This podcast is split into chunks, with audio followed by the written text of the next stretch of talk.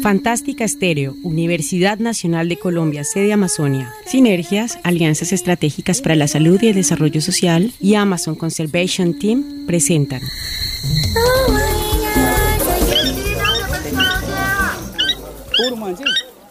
El canto del tucán. La selva me enseña todo todo lo que esto encierra.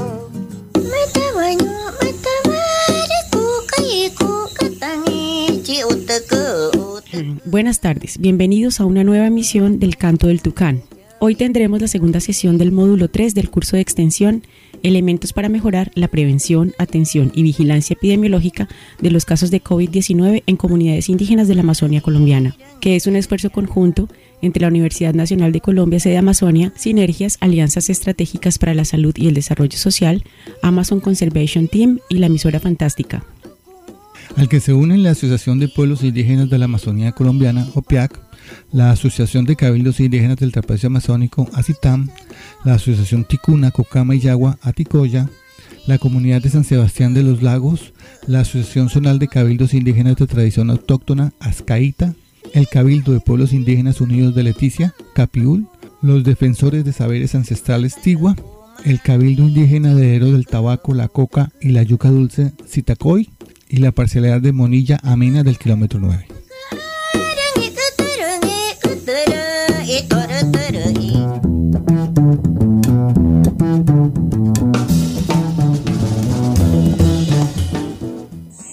Resguardo Indígena de Puerto Triunfo, julio 17 de 2020. programa del Canto del Tucán. Nombre del promotor de salud, Tomás Sinaraba Correa. Gracias a este programa, que es muy importante para las comunidades indígenas, para que el cuidado de nuestra propia gente, yo tuve esa enfermedad. Por eso lo estoy contando mi experiencia. Es una enfermedad muy complicada porque nos quita la respiración, Tuve 17 días muy mal, mal, muy mal. Estuve a punto de morirme. Gracias a los, a los remedios naturales o tradicionales son remedios efectivos. Más importa, más importa es la familia unida, porque ellos no me dejaron solo los 17 días de enfermedad. Tuvieron pendiente día y noche. Los remedios que yo tomé fueron a jengibre, limón, ajos, panela, o miel. También evaporización de vaporú. También para guardar esta pandemia, no bañarse durante esa enfermedad con agua fría, solo con agua tibia. Después que lo pasa esta enfermedad, guardar por lo menos 15 días o un mes que nos puede dar la recaída. También en la comida, guardar dieta, no comer carne de cerdo, ni comer pescado de cuero. Amigos, compañeros,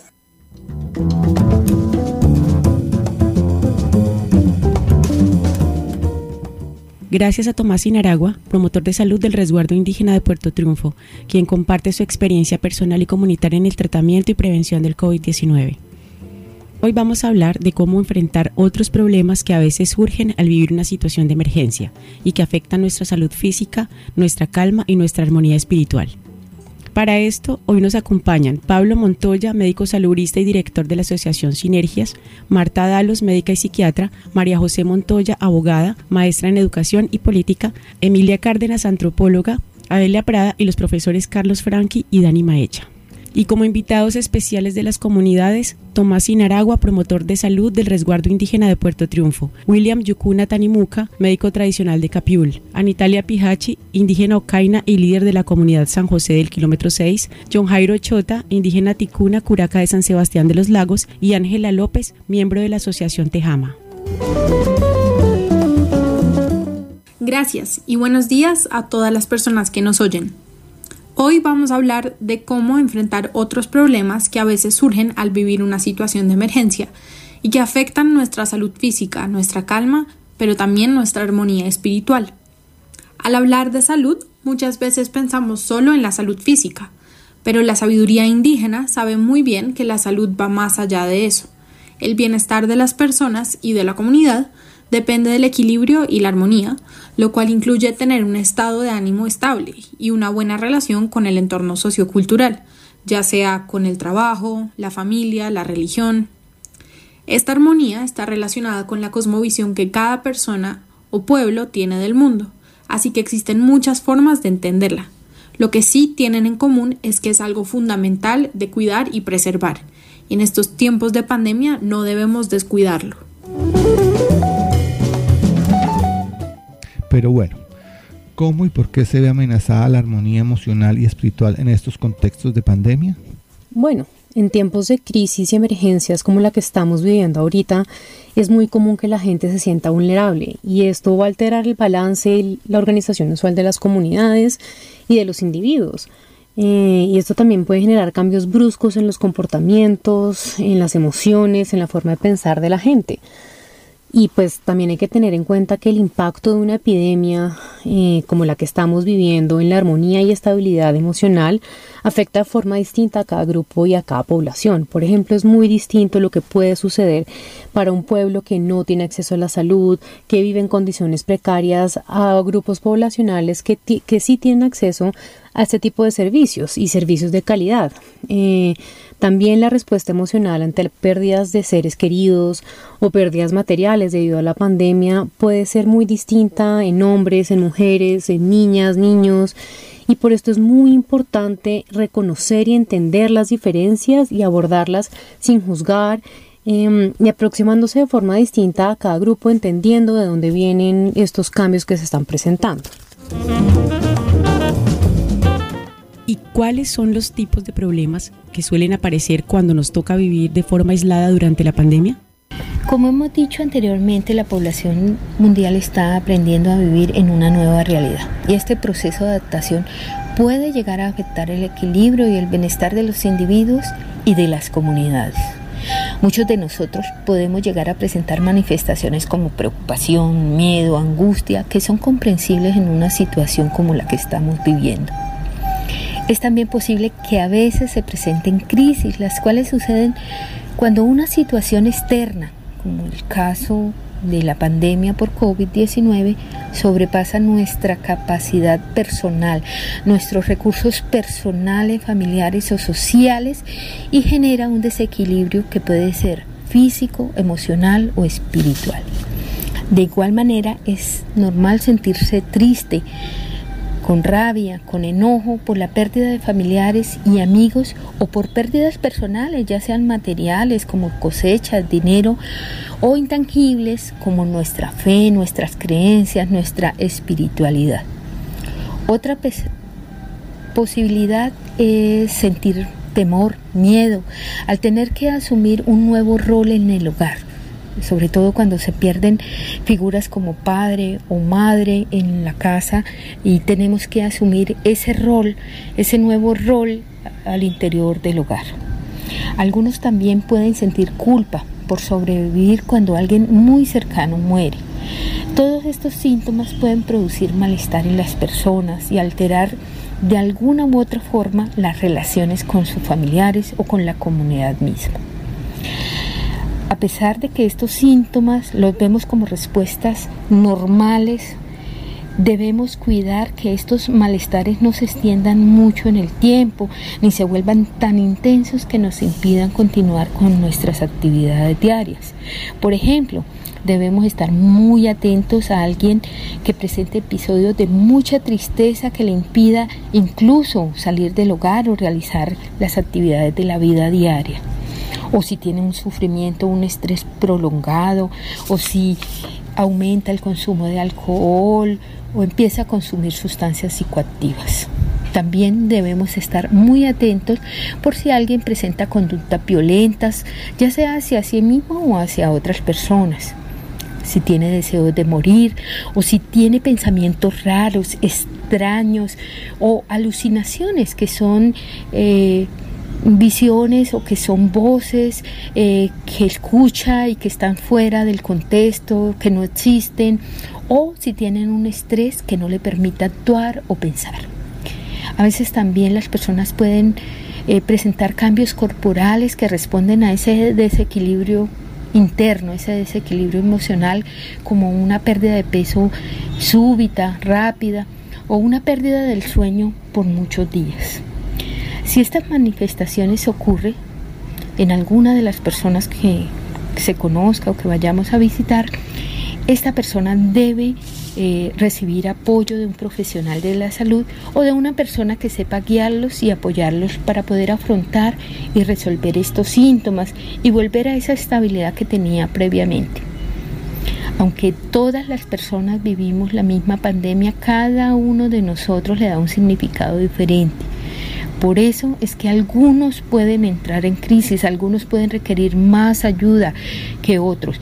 Es importante tener en cuenta cada una de las personas y cada una de las respuestas que se presenten. Como nos cuenta, es posible que haya muchas personas que pierden a sus seres queridos. ¿Qué suele sentir alguien cuando esto sucede? ¿Cómo es el proceso interior? Después de la muerte de un ser querido es común pasar por un proceso de duelo. Este proceso que conocemos como duelo es un proceso natural, por eso no debe apresurarse, eliminarse ni considerarse como una enfermedad.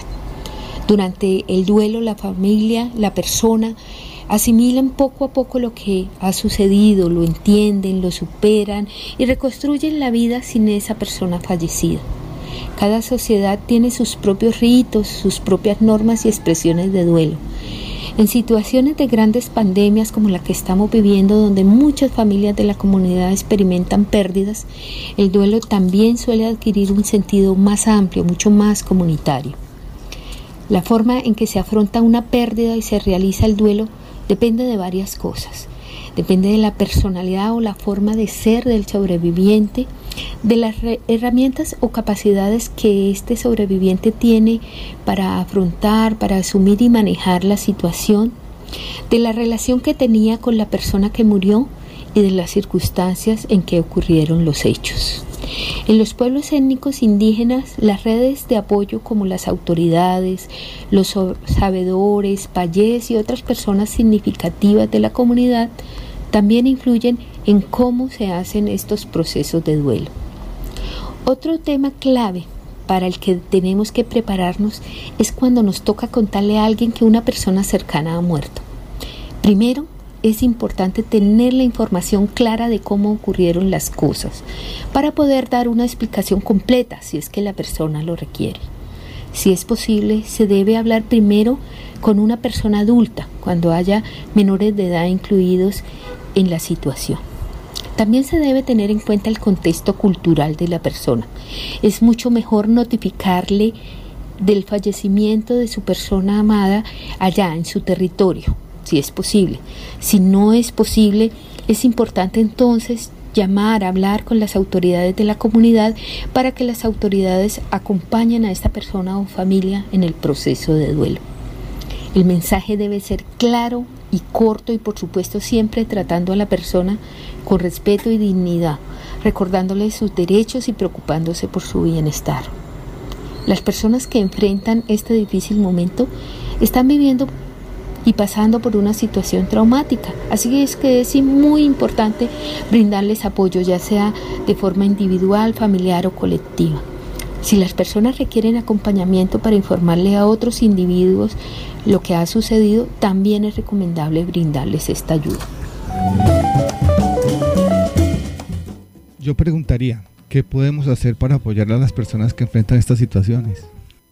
Pues hay varias formas en que podemos apoyar a las personas que están enfrentando estas situaciones y a las comunidades también. Esto lo podemos dividir en tres etapas. La primera parte es la preparación, que va usualmente antes de que llegue la crisis. Y claro, en este momento ya hay varios lugares en donde ha llegado el virus y donde ya estamos enfrentando una situación bastante preocupante, pero Igual estos pasos de los que vamos a hablar los podemos incluir en este momento y también pues para prepararnos para una siguiente crisis que esperemos que no llegue. Pero es importante que estemos preparados. Eh, en este momento de preparación es importante involucrar a las autoridades indígenas y públicas, a todas las redes de apoyo, al personal de salud y a los individuos de la comunidad, a los mayores, a las abuelas, para asegurar que todas las personas tengan una forma de buscar ayuda, de encontrar apoyo, ya sea espiritual, emocional, y poder expresarse en caso de que lo necesite. Eh, en lugares donde aún no ha llegado el virus, las personas pueden estar, por ejemplo, negando la pandemia, sintiendo mucha tensión, ansiedad, inseguridad o incluso una vigilancia obsesiva de los síntomas de la enfermedad. Eh, y esto puede generar muchísimo sufrimiento. Una forma eh, en que las personas de la comunidad y las autoridades pueden ayudar a, apoyar a la comunidad, a guiarla para disminuir estos niveles de sufrimiento es dando información confiable y fácil de entender, que se adapte a los contextos, a la lengua, Em, y a los recursos que hay en cada territorio. Es muy importante que la gente sepa cuáles son las medidas que se están tomando desde las autoridades indígenas o públicas para proteger a la comunidad, y que se den también indicaciones de cómo las personas pueden ayudar, cómo pueden protegerse y cómo pueden proteger a sus seres queridos. Em, por ejemplo, las autoridades podrían hacer reportes a una hora específica para comunicar la información y los, y los eh, las medidas que tenemos que implementar. Es recomendable tenerlo, hacerlo siempre en un mismo horario, en un formato regular, por ejemplo. Si las personas saben que todos los martes a las 5 de la tarde por la emisora se va a presentar un reporte sobre lo que está pasando y dar recomendaciones es muy útil. Em, las personas deben saber cómo cuidarse y deben saber cuáles son los riesgos reales. No es necesario entrar en pánico y agrandar la dimensión de la pandemia, pero sí es importante ser muy honestos y honestas sobre la magnitud del riesgo y cómo podemos cuidarnos. Y también, pues como lo vimos en sesiones anteriores, es importante preparar un equipo de respuesta al coronavirus o a la pandemia que estemos enfrentando, a la crisis que estemos enfrentando, y asegurarse que las personas que hacen parte de este equipo estén informadas y sepan a profundidad lo que deben hacer. Em, todo esto, digamos, la información que se debe brindar la comunidad es muy importante hacerla en la etapa de preparación, pero también es muy importante durante todas las etapas de, la crisis, incluso después de que haya pasado, estar en constante comunicación con la comunidad, con las autoridades, para que todo el mundo sepa lo que está pasando. Bueno, el segundo momento en donde el acompañamiento es clave es durante la emergencia. La atención debe centrarse en todos, pero especialmente en apoyar a personas o familias que están pasando por un momento difícil o una crisis. Este apoyo debe tener un enfoque diferencial, garantizando que la cosmovisión de las personas, sus derechos y sus deseos se respeten. La primera parte clave de ese apoyo es escuchar a las personas sin juzgarlos ni contarle a otros sobre lo que han hablado en privado. Muchas veces a las personas les da vergüenza hablar sobre su bienestar emocional, así que también es bueno dar el primer paso si se observa un desequilibrio importante. Ahora, cuando los escuchamos, es importante preguntar por las preocupaciones y necesidades del otro, no forzarlo a hablar si no se siente listo, ayudar a que se calme sin invalidar sus emociones y brindar un espacio seguro y tranquilo en donde la persona pueda expresarse sin miedo a ser escuchada por los demás. También es bueno no medicalizar a la persona, a menos de que sea estrictamente necesario, o si la persona lo desea y está dentro de las funciones y conocimientos de quien está escuchando. También debemos conectar a las personas con los servicios que estén a la mano recordarles los recursos que existen, como buscar apoyo con un sabedor o con personal de salud, y ayudar a la persona a que cree una ruta para solucionar sus problemas, dando información relevante y buscando apoyo de seres cercanos si la persona lo prueba. Ojo, es importante no hacer promesas que no se puedan cumplir. Tampoco dar información falsa ni pedir algo a cambio por la ayuda prestada. Nunca compartir los datos personales. Eso también es clave. Por último, aunque el objetivo es escuchar, acompañar a la persona y ayudarle a crear estrategias de respuesta, también debemos recordarle los deberes que tiene de continuar cumpliendo con los cuidados preventivos de la pandemia, por su propio bien y por el bien de la comunidad. La tercera etapa es aquella en la que tenemos que ayudar a las personas cuando el periodo de emergencia ha pasado y debemos empezar a reconstruir nuestras vidas. En esta etapa, la comunidad puede estar temerosa de una nueva epidemia. Pueden presentarse entonces actitudes agresivas, desconfiadas y de protesta contra las autoridades, incluso contra los profesionales de salud. Y pueden haber efectos secundarios en las personas como consumo de alcohol o de sustancias por los miedos y por el proceso mismo de duelo que están llevando por sus seres que han fallecido.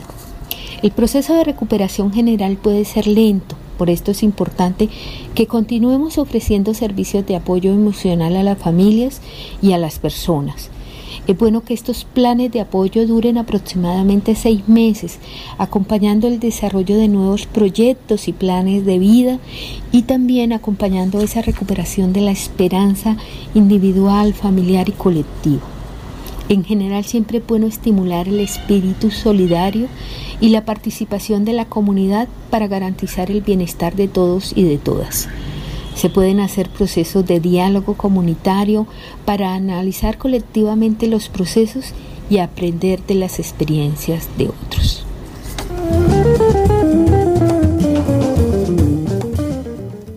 ¿Cómo podemos cuidar el bienestar emocional y la armonía espiritual de los niños y niñas durante y después de la pandemia?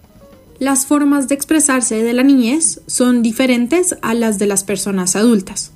En familia podemos ayudar a los niños y niñas a encontrar maneras positivas de expresar sus sentimientos, como el temor y la tristeza. Esto lo, podemos hacer a través de juegos, dibujos, cuentos y canciones creando un espacio seguro y con apoyo familiar. Por esto, si es posible, mantenga a niños y niñas cerca a sus padres, madres y familiares. En caso de que no sea posible, hay que verificar que la persona menor de edad está bajo el cuidado de alguien adecuado y que, a través de llamadas o visitas a distancia, pueda estar en contacto con su familia. Para las familias, se recomienda mantener las rutinas dentro de lo posible o crear unas nuevas que involucren actividades divertidas y educativas para niños y niñas. Podemos hablarles sobre el coronavirus, sus riesgos y la forma de cuidarnos en un lenguaje comprensible y amable, permitiéndoles que expresen sus preocupaciones y abordándolas para disminuir su miedo y ansiedad. Doctora Marta, en cuanto a los trabajadores de salud, ¿Qué ocurre con este personal de salud que está en la primera línea de atención y cómo podemos cuidar de ellos en estos tiempos? Sí, este otro tema es bastante importante. Los equipos que están respondiendo a la pandemia pueden sentirse abrumados por su carga laboral y emocional en estas situaciones de enfermedad y muertes masivas. Algunos factores que pueden aumentar la probabilidad de una respuesta emocional alterada en estas personas que atienden la salud eh, de los enfermos con COVID-19 son la exposición prolongada a experiencias muy traumáticas, cuando su trabajo los confronta con aspectos éticos, es decir, con cosas con las que no están de acuerdo, cuando se exponen simultáneamente a otros traumas o han tenido situaciones estresantes recientes, si tienen antecedentes de problemas físicos o emocionales y si tienen condiciones de vida desfavorables. Si la persona eh, trabajadora en salud es muy joven y no tiene experiencia en situaciones traumáticas como esta, también pueden sentirse particularmente abrumados al ser parte del equipo. Para cuidarse es muy importante que todas las personas eh, de los equipos de salud estén bien informados de lo que implica su trabajo. Deben conocer los servicios disponibles en la comunidad, el municipio y el departamento saber muy bien los protocolos de prevención, conocer sus límites, hasta dónde pueden ayudar a alguien y saber cuándo deben remitir a la persona a otros servicios de mayor capacidad de respuesta. Como están brindando un apoyo en condiciones difíciles, es muy importante que cada uno se cuide, cuide de su propio bienestar. Sin embargo, es importante recordar que es normal tener respuestas de miedo, de angustia ante esta pandemia, ante esta situación difícil. Esto no implica que sean débiles o que no puedan realizar su trabajo. En cuanto a la forma de cuidarse, es importante la recomendación sobre el comer bien, hacer actividad física, hablar y buscar sus redes de apoyo familiares y sociales podemos también en los profesionales evaluar eh, las respuestas emocionales y evaluar los factores de riesgo. Estas evaluaciones deben hacerse antes, durante y después de la emergencia.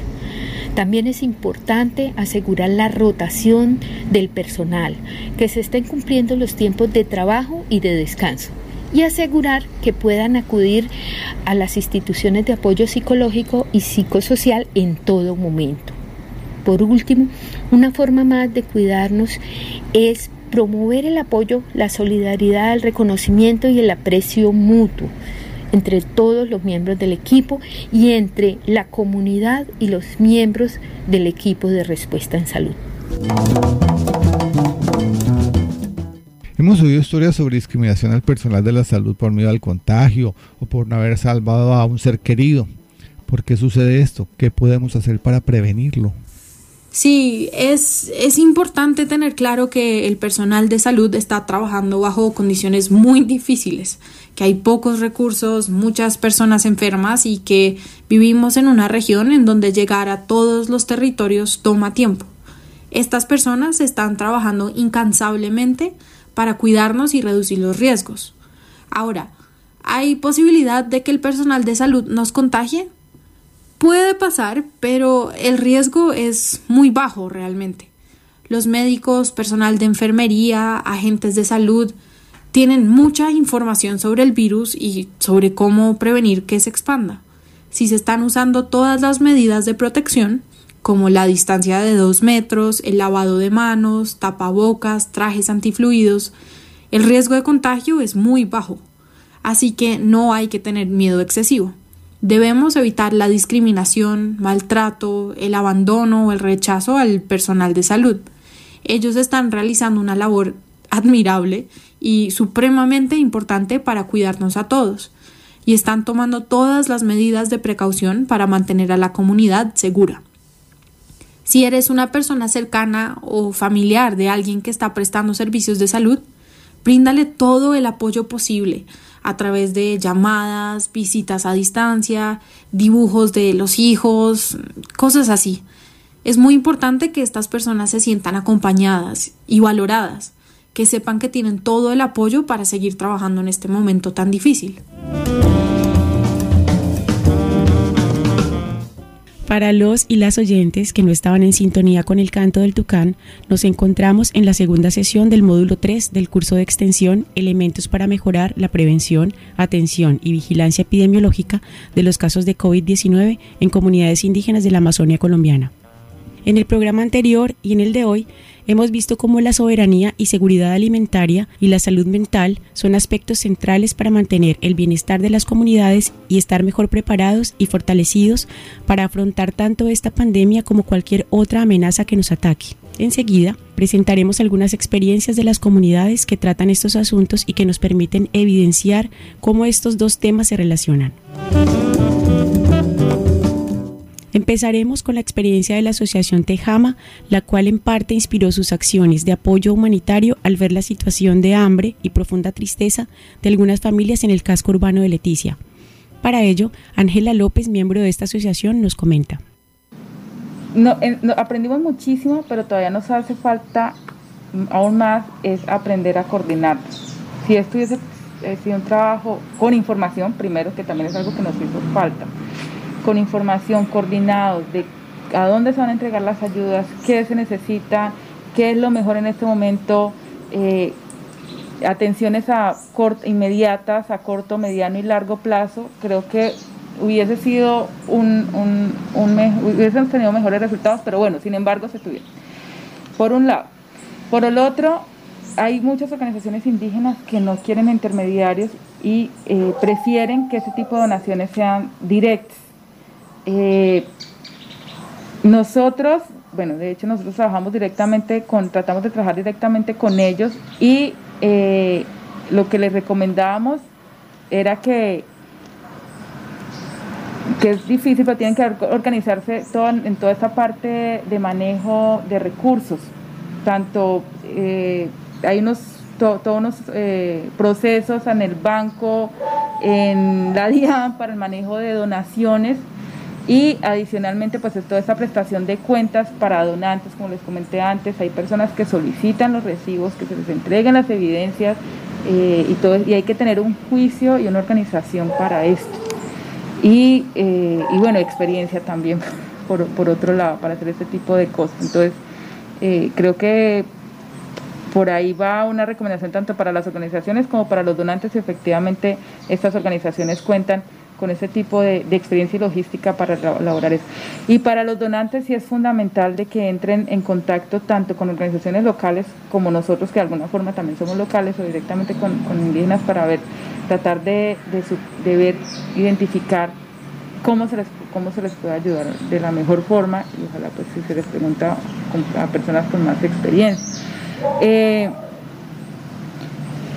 nosotros alguna vez recibimos, por ejemplo, mercados y creo que fue también queja de muchas otras personas de las comunidades que se enviaron mercados con productos que la gente no consumía en las comunidades rurales, como por ejemplo granos, frijoles, que la gente tiene ollas de presión donde cocinar esto y pues les resulta muy difícil y eh, bueno, otros insumos. Y adicionalmente eh, ellos también pedían eh, si, esto si bien esto es algo asistencial, lo de los mercados se suplió en, un momento inmediato, pero también estaban pidiendo eh, herramientas para que no, no generar tanta dependencia. Entonces, por ejemplo, esto de las herramientas agrícolas, las semillas, ayudarles inclusive a vender los productos, a comprárselos para eh, comercializar, que nosotros ayudáramos a comercializar, no generar esa dependencia en este momento que eh, eh, afectó tan mucho la economía tanto de la ciudad como de las comunidades, etc. Eh, fue bastante importante. Esto en cuanto a la parte económica, pero yo quisiera resaltar muchísimo en esta labor que afectó principalmente la salud fue el papel de los sabedores tradicionales y la importancia que tuvo esto en este proceso y que realmente creo que la gente de las comunidades valoró aún más a los médicos tradicionales que tienen en esta y la medicina propia.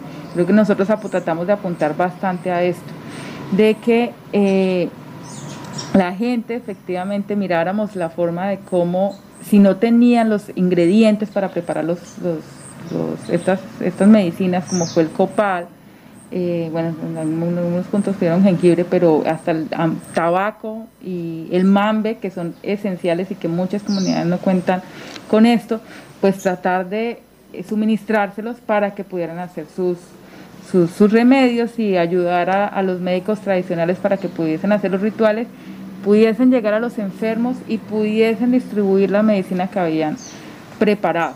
Entonces son cositas simples, pero que creo que en este en esta pandemia, pues en el Amazonas fueron fundamentales para que no se generara mayores, una, una, una peor situación a la que se pudo haber provocado por la cantidad de contagios que, se generó y la poca capacidad de atención y las debilidades del sistema de salud que tenemos actualmente.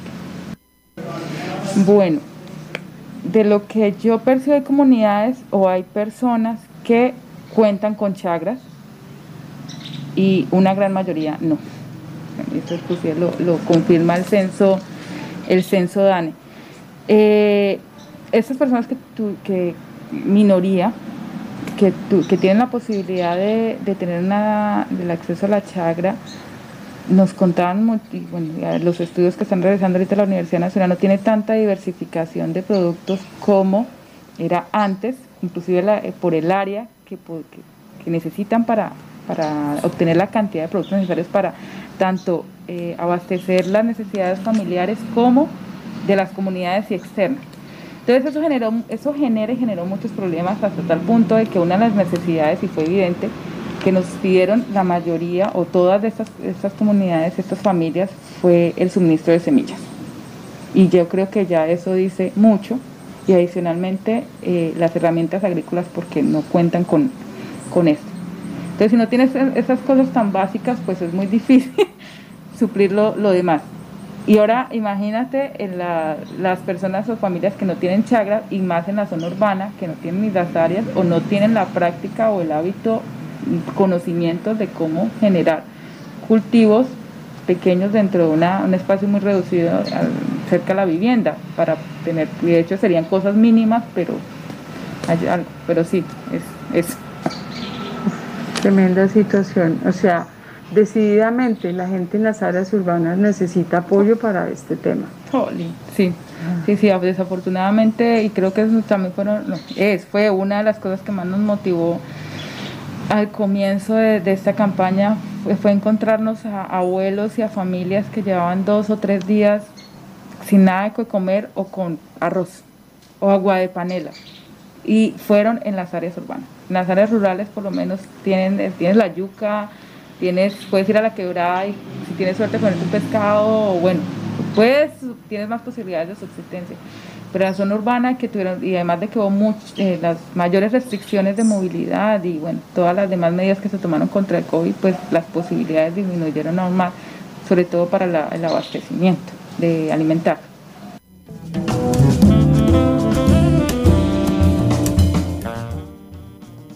Muchas gracias a Ángela. Esta experiencia nos deja ver la importancia del territorio como fuente de bienestar y defensa de comunidades y cómo con el contexto actual de las poblaciones urbanas somos muchos más vulnerables que las rurales. También nos deja ver la importancia que los donantes consulten a las autoridades indígenas para realizar aportes que sean verdaderamente útiles a las necesidades de las comunidades. Necesidades que además de ser materiales también son de tipo espiritual y emocional ¿Cómo profundizan los siguientes testimonios? Empecemos por conocer la experiencia de William Yukuna Tanimuka, médico tradicional de Capiul, y cómo desde este cabildo se apoyó espiritualmente a las personas que perdieron familiares durante esta pandemia. Entonces lo que, lo que nosotros nos venía acompañando a los nietos, a los hijos, a las mujeres, a las familias de, de las personas que nos han dejado, pues es... Ah, dándole palabras de aliento a ellos, palabras de fuerza, diciéndole a ellos que no se sientan solos, que estamos nosotros y, él también hace parte de Cabildo, pues cualquier cosa que necesitan ellos, pues que, que le podemos colaborar. Y, también que sigan viniendo acá, compartiendo con nosotros. Y también lo que pasó a la familiar de ellos, pues no es una cosa que, que por manos de nosotros, ni por culpa de nosotros, sino es una pandemia que llegó y que pues les llegó a un familiar. Pero por eso uno no puede, como dice la narratoria de nosotros, eso no es para que uno, tampoco porque murió mi papá voy uh, en, en la misma tumba de mi papá, no. Eso es para que, como decir los abuelos decían, hoy mi papá me detectó. Mi mamá me detectó de teta. Ya me dejó. Y eso es para yo poderme coger fuerza. Ahora ya a mí me tocó reemplazar a mi papá. A mí me tocó reemplazar a mi mamá. Ahora yo soy, si yo soy hijo mayor, yo soy el que voy a dirigir a, mis hermanos, a mis hermanas, a mi, a, mi gente, a sentar corregir de esa, de esa dificultad, de ese comportamiento, de esa actitud que uno ha llevado, sino ya uno se tiene que madurar en ese momento, ser fuerte, porque todos vamos allá, dice la, palabra de los abuelos, todos vamos, nadie va a salvar de esto, nosotros también vamos a llegar allá. A usted se le murió su papá, a mí, yo, eh, mi papá está todavía, pero algún de mi papá también me va a dejar, yo también voy a pasar por ahí. Tu mamá te dejó, yo tengo mi mamá todavía, pero para allá mismo voy. Yo voy también a sufrir igual que usted está sufriendo hoy. Algunos ya su mamá le ha dejado, ya lo han pasado por ahí. Mire, ellos en ningún momento se, fueron, se murieron porque murió la mamá y ellos no se murieron, ahí están ellos. Todos estos tipos de, de palabras de aliento para ellos, pues lo hemos venido dando acá. Y también le hemos ah, ah, invitado a ellos para hacer un ritual de, luto que nosotros decimos, o sea, de, una vez dándole estas palabras de aliento, pues decirle que esto lo que pasó, pues ya pasó. Pasó, pues dejemos, hay que olvidar, pero siempre cuando uno lo tiene en la mente, lo tiene presente, pero no es como tristeza, sino más bien es como darle esa fuerza también al espíritu, a la alma del, papá, que existo, porque lo que, eh, lo que nos han dejado, pues para nosotros no es una muerte, sino es un descanso, porque el cuerpo muere, pero eh, eh, la vida sigue existiendo porque, porque la, la sabiduría no muere, el conocimiento no muere, la palabra no muere. El abuelo sigue vivo en la palabra, el abuelo sigue vivo en la sabiduría, sigue vivo en el conocimiento. Entonces, para nosotros no existe muerto, pues claro, muere, pero sigue todavía con nosotros. Entonces, por eso es que nosotros seguimos soñando, nuestros abuelos en el sueño soñamos porque ellos existen. Entonces, todo este tipo de palabras, si se hizo acá, y también le acompañamos en este ritual de, curaciones que se hace con, con, con tachote, con pintura, todo eso significa lavar esa vestidura negra que uno tiene durante el luto, ya cambia una vestidura nueva, ya para, de alegría, de, de seguir adelante, de reemplazar y proyectar. Pues eso, pues nosotros hemos aquí hicimos con el, con el muchacho que está acá, que, le dio el abuelo, otro, pues nos, lo reunimos acá, hicimos esa actividad de acompañamiento a ellos, pues eso lo, seguiremos haciendo porque esa es, es una, una de nuestras responsabilidades, acompañar a, la familia de, la gente que, que nos va a ir dejando.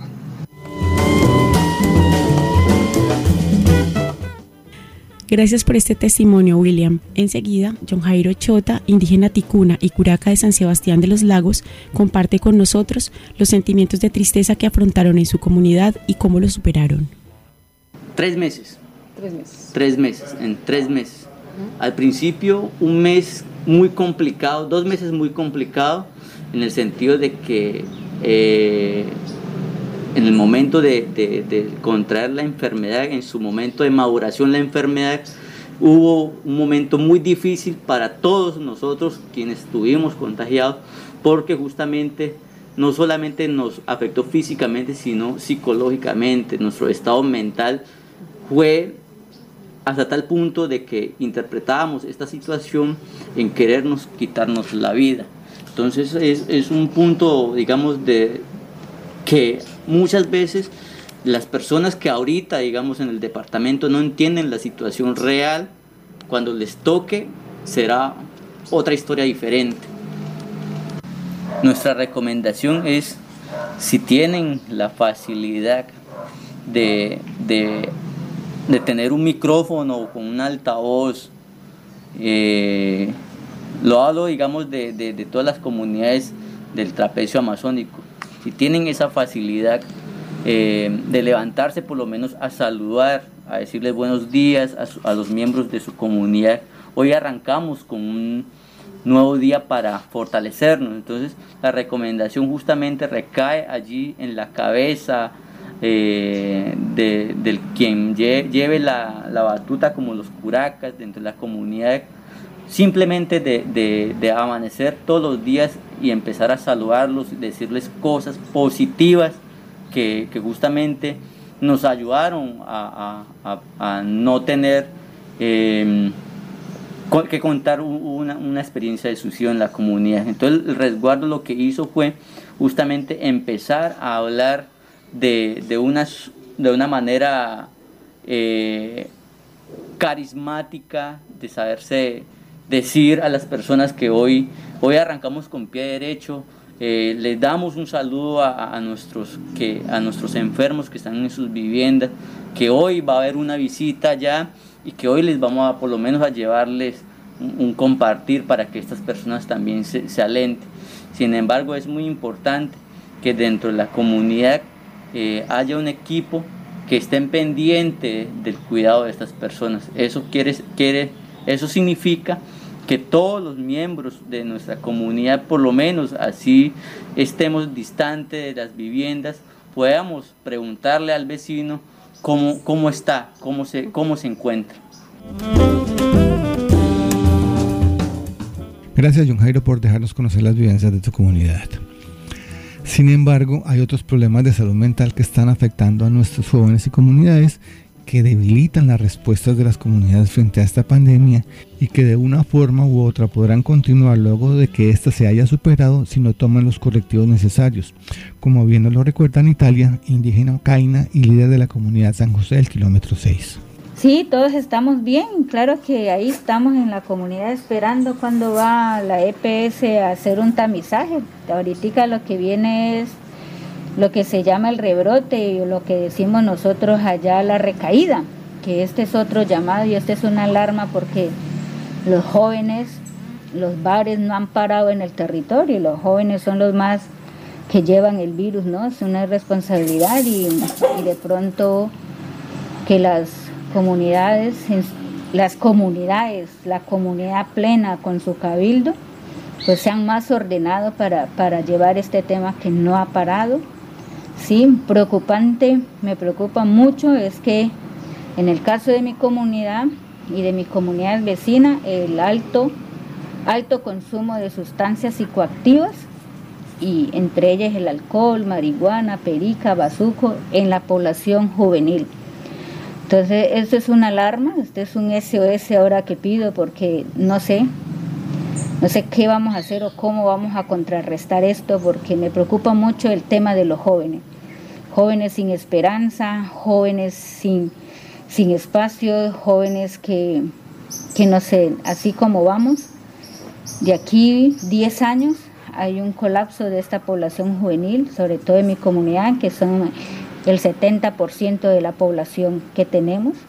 ¿Sí? Entonces una población muy vulnerable en este momento de la pandemia. Si antes era vulnerable, ahora siento que son mucho más, que hay que tomar medidas ya no de prevención, sino ya de atención esto, tanto al gobierno propio, que son los cabildos indígenas, como al gobierno administrativo y, y a las entidades de control territorial de justicia y esto porque así como el virus de la pandemia del coronavirus se expande, se expande también el virus del narcotráfico y, y la droga en los territorios.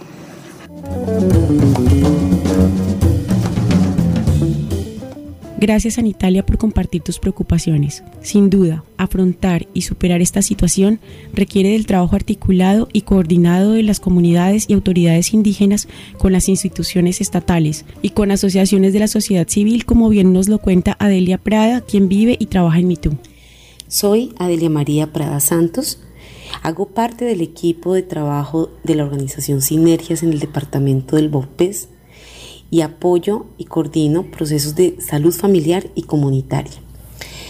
Les cuento que el trabajo que la organización Sinergias ha realizado con las comunidades indígenas del Baupés con respecto al COVID-19 durante este tiempo ha estado relacionado con difundir la información que desde el equipo de comunicaciones de la organización ha venido desarrollando material educativo en el cual se abordan temas de prevención, sintomatología, atención desde la parte tradicional y occidental y sistemas de vigilancia comunitaria para lo cual se hicieron paquetes informativos para cada una de las comunidades, las cuales fueron entregados a sus capitanes de diferentes zonas, los cuales corresponden a diferentes caños como el Cudullarí, eh, por el río Baupés, eh, por las comunidades de Trubón, Macaquiño, Tucunaré, unas más alejadas como Bacará. Esta información educativa fue entregada a cada una de las familias junto con los kits que fueron donados por la Fundación Éxito, un total de 600 ayudas para el departamento. También esta información educativa ha llegado a otras zonas a través de la articulación que se ha tenido con los equipos de respuesta inmediata del municipio y del departamento, en donde se han desplazado por vía aérea y fluvial a las diferentes zonas del municipio, como son la zona del Tiquea, Caricuara y Yapú. El objetivo de este material es que una vez llegue al capitán de la comunidad, este lo ubique en algún lugar visible dentro de la comunidad. Además, que la información llegue a cada una de las familias y de esta manera puedan tener mayor información con respecto al COVID-19 y así fortalecer los mecanismos de atención con recursos propios desde las prácticas tradicionales, además de la información desde la parte occidental. Un aporte muy importante por parte de los líderes de varias de las comunidades es también la elaboración de mensajes claves en lengua, los cuales han sido utilizados para su difusión en los diferentes medios radiales. Estos mensajes son de prevención y de cuidado para que las comunidades comprendan mucho mejor cómo es que está afectando este virus y cómo hay que prevenirse. Adicional a esto, se ha trabajado con los presidentes de las asociaciones de la zona suburbana con el fin de acompañar los procesos que ellos han estado organizando frente a las medidas de prevención a nivel comunitario. Además, de retomar las acciones que se deben contemplar frente a la respuesta en un plan de urgencias comunitario, específicamente trabajando sobre COVID, el cual se articula con los planes de contingencia que ha desarrollado el sector salud, para lo cual los presidentes de las asociaciones, junto con los líderes de las comunidades, han desarrollado una serie de protocolos y reglas a nivel interno de la comunidad con el fin de evitar el traslado o la movilización al casco urbano de las personas de la comunidad, como también las acciones frente a las visitas que desarrollan los equipos de salud en las comunidades o de otras entidades con el fin de minimizar los riesgos existentes acatando las medidas sanitarias y de protección. El trabajo articulado que adelanta la Secretaría de Salud Departamental, el hospital y las asociaciones de autoridades indígenas con el acompañamiento de sinergias es un avance importante también para trabajar en pro de la salud de los pueblos indígenas del Baupés, ya que lo que ha buscado es mejorar que la forma de comunicación y diálogo se puedan articular de mejor manera para poder apoyar y construir conjuntamente un modelo de salud que se ajuste a las necesidades del territorio, además de avanzar en la construcción del CISPI. Para esto, se ha propuesto la instalación de una mesa técnica de salud en la cual se desarrollen estos temas con la participación, además de las instituciones delegados de cada una de las asociaciones indígenas del Baupés. Con respecto a la articulación institucional en este tiempo ha sido muy importante para poder avanzar en diferentes temas con la Secretaría de Salud Departamental y Municipal. Al inicio de la cuarentena, durante el mes de abril, se adecuó la guía de primera atención psicosocial, la cual se trabajó con los referentes del área de salud mental, con el fin de poder definir las acciones frente a los procesos de atención en salud mental en los diferentes momentos de la pandemia. Ya que para esta fecha aún no se tenían casos positivos, se logró trabajar en algunos mensajes claves y en las rutas de atención dentro del hospital y fuera del hospital con el fin de canalizar a los servicios de salud a las personas que requirieran dicha atención en salud mental. También el municipio y el hospital ha ido adecuando los mecanismos de atención frente a las teleconsultas y las orientaciones que se trabajaron de manera articulada y con enfoque étnico, estas fueron impresas con el fin de ser entregadas en los paquetes educativos que se les entregaron a las comunidades junto con las ayudas.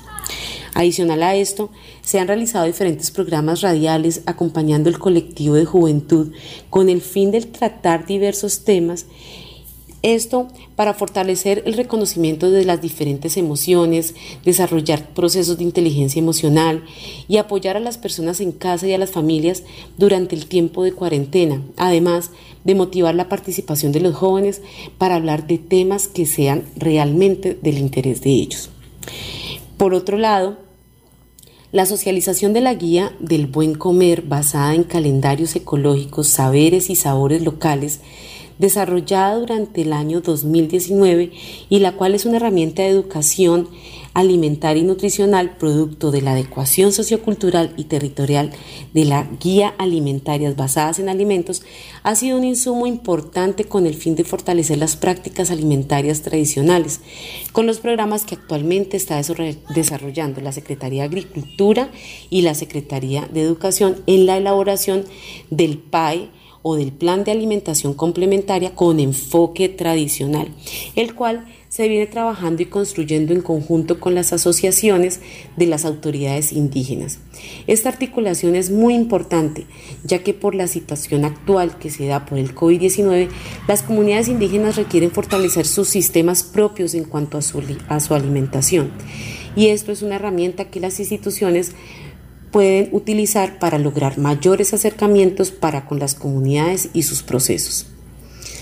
También se han desarrollado procesos de articulación con el hospital, eh, haciendo el acompañamiento de los procesos de capacitación a los profesionales en enfermería y medicina, que en este momento ya están distribuidos por todo el departamento. En estas capacitaciones se abordaron diferentes temas. Eh, iniciando desde la introducción al contexto del departamento, se capacitó en caracterización familiar, en sistemas de vigilancia comunitaria y metodologías participativas para el abordaje comunitario. Con esto, ellos van a tener mejores herramientas para poder llegar a las comunidades y desarrollar mejor las atenciones que van a realizar a la población del Baupés.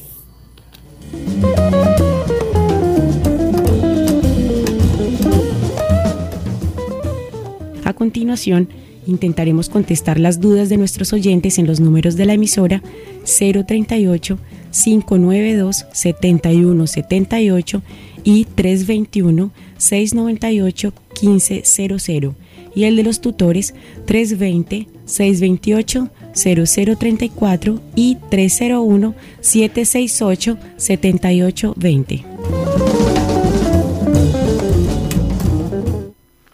Bueno, profesor Frankie, tenemos saludos hoy, ¿cierto? Sí, Mauricio, ante todo, pues a todas las personas que nos escuchan eh, actualmente, pero también hemos reportado sintonía de las comunidades en El Encanto, en Tarapacá y en Baupés mismo. Entonces, muchísimos saludos a las comunidades de El Encanto y a su organización Simpum, así como de Tarapacá y sus organizaciones Simtar y Azoaintam. También a las comunidades y organizaciones indígenas del Baupés, entre las que tenemos Asilla, en el Bajo Apaporis, Acaipí en el Pira Paraná, a Tizot en el Tique, a Sooudik en el Kuduyarí, a Aitiam y a Aticam.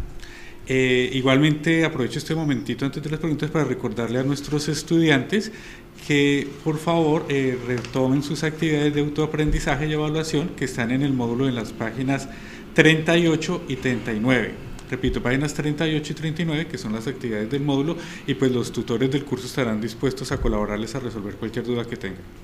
Bueno, aquí hay una pregunta muy interesante además porque una de las grandes dudas que tienen las personas cuando, eh, a raíz de la pregunta es, ¿qué, ¿qué, debo hacer? Y es, si yo quiero donar y apoyar de alguna manera la situación del COVID en la Amazonía, ¿a través de quién lo puedo hacer? Sí, Mauricio, es muy interesante, creo que los habitantes acá de Leticia eh, hemos presenciado como en medio de esta situación tan crítica económicamente, hay muchísimas personas que, iniciativas individuales que han eh, aportado sentimientos de solidaridad y bienestar tanto a las comunidades indígenas como no indígenas. Entonces ha sido muy interesante en esta eh, pandemia cómo esa solidaridad se ha activado bastante. Pero para responder ya a la pregunta, empezaré por mencionar que la principal sugerencia que nos han dado diversas organizaciones, así como gente de las comunidades de la región, es promover que las donaciones incluyan elementos y herramientas útiles para el aislamiento de las familias en las chagras o de artículos y alimentos prioritarios que requieren para su supervivencia sin tener que acudir con frecuencia a los centros urbanos, porque esto como ya lo sabemos pues aumenta el riesgo de contagio. Solamente por mencionar algunos de estos insumos, serían sal, azúcar, cajas de anzuelos de diversos tamaños, mecheras o fósforos, nylon, hilos de terlenca, pilas y linternas, velas, etcétera, entre muchos otros pues que se necesitarán en estos momentos. Una primera recomendación igualmente en este caso sería contactar a las autoridades indígenas de cada comunidad o a las organizaciones indígenas locales, quienes seguramente serán los que darán las indicaciones apropiadas. Pero como esto no siempre no es fácil, tenemos pues la otra opción que queremos mencionar, es la que está liderando la OPIAC desde el pasado 13 de mayo, la OPIAC lanzó una campaña para apoyar a los compañeros y compañeras indígenas en las comunidades y ciudades amazónicas y en las principales ciudades del país. Se pueden hacer así las contribuciones a través de la página de la OPIAC en un enlace que se llama Apoya la vida, vincúlate por la Amazonía. Recuerden la página de la OPIAC. Igualmente existe un grupo muy amplio de instituciones y fundaciones que a nivel local están apoyando la distribución de equipos de protección personal y otras ayudas para que las familias amazónicas puedan sobrevivir llevar en mejores condiciones esta cuarentena. Uno de estos grupos que hemos, con el que hemos tenido acá la experiencia en el programa se llama Tejama. Finalmente ya también mencionar que en las páginas de fundaciones que trabajan de la mano con los pueblos amazónicos como la Fundación Esnoyano, la Asociación Sinergias, la Fundación Gaya Amazonas, entre muchísimas otras, hay también opciones de donación que son dirigidas a esta región. Muchas gracias, profe.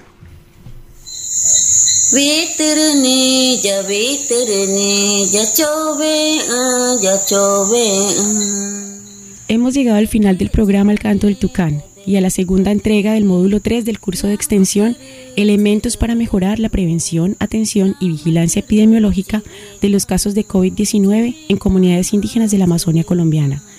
Agradecemos a los compañeros indígenas Tomás Sinaragua, William Yukuna Tanimuca, Anitalia Pijachi, John Jairo Chota y Ángela López por compartir sus experiencias. Agradecemos también a los instructores de esta sesión, quienes también forman parte del grupo de tutores del curso. Ellos son la psicóloga Tania Martínez, la médica y antropóloga Johanna González y los antropólogos Dani Maecha, Carlos Franqui y Edgar Bolívar, todos ellos vinculados a la Universidad Nacional de Colombia, sede Amazonia, y al Instituto Imani. Ana Judith Blanco, bacterióloga y salubrista pública, Pablo Montoya, médico y salubrista, Pablo Martínez, médico, salubrista y antropólogo, Eliana Parra, enfermera, María José Montoya, abogada y maestra en educación y política, Marta Dalos, médica y psiquiatra, y Emilia Cárdenas, antropóloga, todos ellos de la Asociación Sinergias. Como siempre agradecemos a la señora Pastora Guerrero Cayetano y al maestro Pedro Bernal Méndez por permitirnos usar sus canciones en estas producciones. Recuerden que nuestras citas son los lunes, miércoles y viernes de 5 a 6 de la tarde. Los esperamos en nuestro próximo programa donde continuaremos con el tercer módulo del curso. Buenas noches para todos y todas.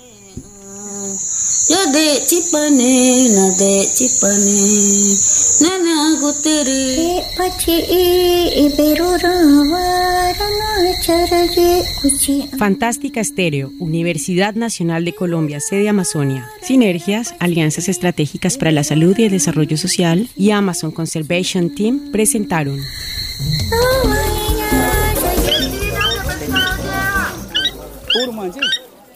El canto del tucán. La selva me enseña todo y todo lo que esto encierra.